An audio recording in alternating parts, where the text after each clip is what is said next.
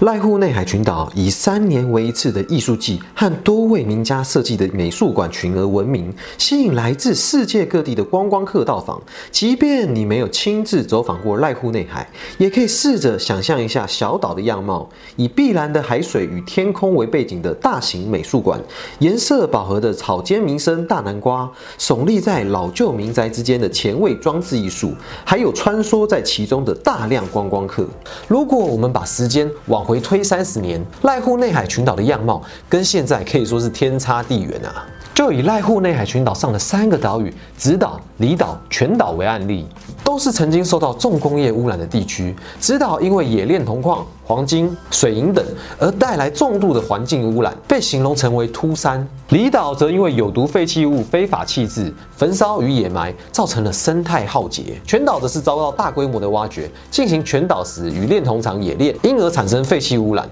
这些种种的环境议题，导致小岛的人口外流非常严重，人口高龄化的问题也随之而来。从三十年前的这个时间点来分割，我们就可以发现，原来前后啊出现了这么强烈的对比。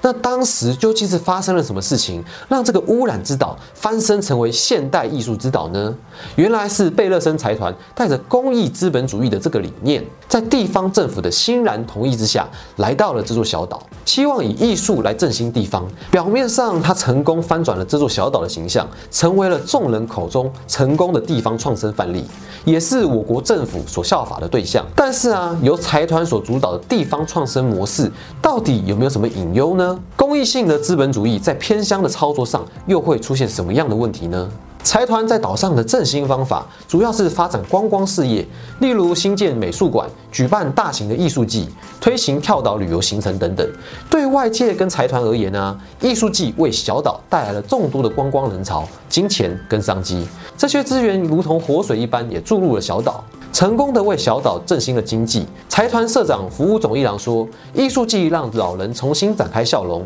促进老人与年轻人、岛民与非岛民之间的交流。对于居民而言呢，小岛成功翻转了形象，让他们对居住地充满骄傲跟荣誉感。财团在小岛上的经营不完全只为了盈利哦，还为了振兴岛上的经济，帮助解决社会上的问题等等。而这种特别的经营模式啊，背后的核心理念为公益资本主义。”公益资本主义感觉可以顾全生计，又能够奉献给地方发展，是互利互惠的概念，听起来是不是相当不错呢？那公益资本主义到底是什么呢？这股风潮在两千年中期出现在日本，主要的倡议者是美国加州戏谷发迹的日裔跨国企业家原藏人。他强调，私人企业不应该只追求股东利益，而是连员工、顾客、股东与地方社会的利益全都顾及到。鼓励私人企业自愿用对社会有利的方式来寻求利润，这样就除了获利以外，还可以提升公共利益，进而帮助地方居民解决社会问题。这些人相信，当企业愿意为偏乡注入资源，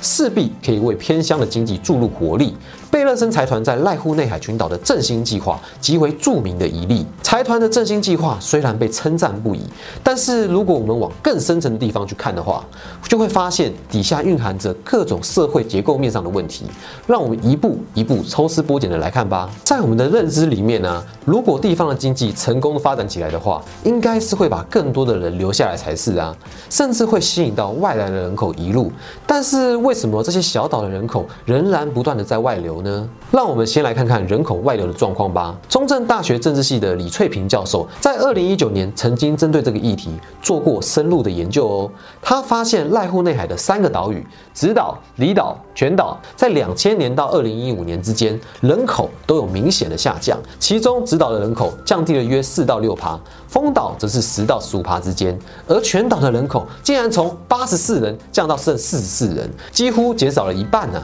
可见人口外流的现象。是相当的严重。另外，指导厅厅长在接受中正大学研究团队的访谈的时候，厅长也表达对人口下降的深深忧虑。目前，指导的工作人口大部分仍然靠着岛上的三菱会社工厂在支撑着，离岛跟全岛则没有类似的产业能够提供就业机会。也就是说啊，艺术观光的相关产业虽然为小岛带来了大量的观光客，但是对于增加当地的就业机会，其实并没有什么帮助哦。当然，让阿牛哥困惑的是啊，既然有这么多的观光客，那随之而来的经济效益，难道无法抑制人口的流失吗？多出来的钱又到哪里去了呢？又是谁掌握了小岛的振兴的获益？乍看之下啊，大型艺术季跟美术馆等观光景点会直接提供当地的就业机会，也会为周边的餐厅、旅馆、纪念品商店等等的服务业带来客源。但是濑户内海群岛的个案中啊，相关数据的成长并没有很显著。从具体的数据来看，也看出这样的现象。以全岛为例，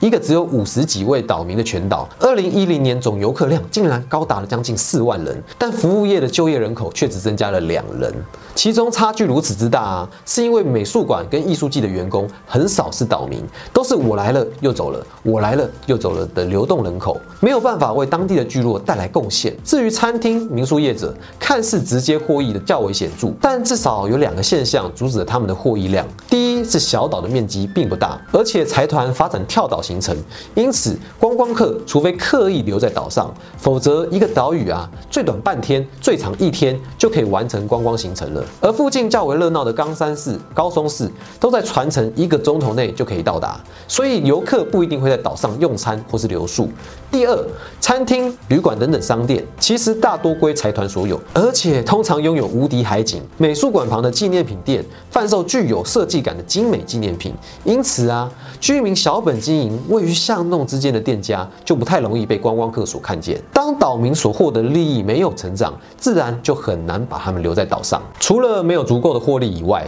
岛民还必须承承受观光所带来的成本，他们的日常生活也变成观光的一部分。从艺术季的文宣品可以看出来啊，岛民的生活形态是观光推广的一部分，似乎鼓励着观光客窥探岛民的日常生活。大量的观光客挤进岛上，也导致了岛民的生活不便。观光客不懂得尊重当地人，随意拍照，在巷弄之间大声喧哗。游客观光与岛民进出小岛都是搭乘同样的航班，造成船上相当拥挤。游客骑着脚踏车到处穿梭，让步行的岛民不生其扰，带来强烈的紧张感。但是观光真的是岛民所需要的吗？根据香川大学濑户内圈研究中心在二零一零年第一次艺术季举办以后啊，针对岛上的住民进行了调查，发现振兴政策其实跟岛民的期待有所不同哦。针对直岛与离岛居民的问卷调查，可以发现居民认为最需要被解决的问题，其实是医疗服务与福利、海上交通与儿童教育环境。那振兴观光呢，则是敬陪末座。所以啊，推动观光并不是岛民的首要需求。那么，为什么财团却选择在小岛上面发展艺术季呢？这跟近年来日本掀起一股偏乡艺术季的流行风潮有关，也导致了目前日本大大小小的艺术季非常多啊。这种复制艺术季的获利模式，却已经开始引起艺术家们的检讨。简单来说啊，日本已经发展出办乡间艺术季的 SOP，这些依照 SOP 所复制的艺术季啊，并非为小岛量身打造。虽然号称与在地文化做结合，但呈现出来的却是与岛民认知的在地文化有一定程度上的落差。反而在岛上比较容易观察到的，却是在地居民与观光客在视觉上的疏离感。比如说，在全岛上民宅巷弄中树立着巨大鲜艳的装置艺术，两者呈现出鲜明的对比。除此以外，居民与美术馆两者也无法融入，根本没有办法让美术馆成为在地居民的公共空间呢。研究显示，很多岛民并不懂得这些艺术品，更别说判断这些艺术品跟他们在地文化之间有什么关系了。但是，居民对于在地文化的坚持，并不受到财团的重视哦。在全岛上，就曾经发生一件有趣的事情：有一位年迈的岛民在美术馆外担任志工，尝试要将当地文化介绍给观光客，但是观光客却被美术馆的员工主动告知，如果你不想听的话，就可以自行离开。但游客的初衷，不就是想要来认识在地的文化吗？馆方却又不鼓励游客留下来听在地的志工诉说自己的故事，那这个馆的存在意义又是什么呢？造成了你所认识的在地文化不是在地文化的荒谬现象。另外啊，财团建造美术馆与装置艺术的用地大多是收购或是租赁得到的，因此可以自由的使用土地，而且财团是基于公益理念振兴偏乡，更受到政府部门的支持。但是对于岛民而言呢，财团独占了岛上最美丽的海景，以前岛民是可以自由进出的，但是现在岛民却被限制在外，引发岛民的不满。这个振兴计划看似利益良善，但是在地居民从中的获益却是相当有限的。对于不断没落的偏乡而言呢，地方创生确实是一线生机。而且，如果私人企业愿意基于公共利益贡献偏乡，也能使这样的计划比较不会出现财务上的问题。但是啊，企业并非慈善团体，必须讲求经营效率，在自己获利的同时，也需要了解偏乡住民是不是实质的获益者，以及他们负担了哪些因为地方创生所造成的隐藏成本，例如噪音、脏乱等等。另外啊，从研究过程当中可以发现，当地居民对于财团的振兴模式有所不满哦，但是却被外界的送战声给掩盖了过去，无法形成改变的声浪。为了避免牺牲居民的福祉去成就财团的振兴计划，是不是应该要纳入更多居民的声音，从居民的角度来看这件事情呢？避免片面的为居民设计他们所不需要的振兴模式。除此以外啊，解决问题必须从最基础的地方做起。财团在岛上建设的美术馆。以及所举办的艺术季，虽然可以在短时间内吸引到大量的观光人潮，但这些人并不会久居啊！是不是应该要提供当地居民足够的基础建设，为居民带来就业机会与利益，才有机会能够真正的留住居民呢？并且达到双方都满意的振兴模式。从一九九零年代台湾推动社区总体营造计划开始，所谓的地方振兴已经快二十年的时间了。像濑户内海这样的事件呢，其实我们也时有所闻。因此，台湾。在推动地方创生的时候，也应应该以此作为借鉴，避免复制一个人口持续流失的地方创生案例。最后啊，我们有几个问题想要问问大家：一，当今的濑户内海被视为地方创生的典范哦。那在听完今天的节目以后啊，你会怎么去思考这件事情呢？二，国内外有没有什么你认为比较成功的地方创生案例呢？可不可以跟我们大家分享一下呢？三，你觉得你可以做些什么来帮助你的故乡，让它变得更好呢？欢迎你在底下留言跟我们分享你的看法。如果我们有什么不足的地方，也欢迎你在底下补充说明。让我们一起打造一个更好的公民社会吧，一起成为一个 better man。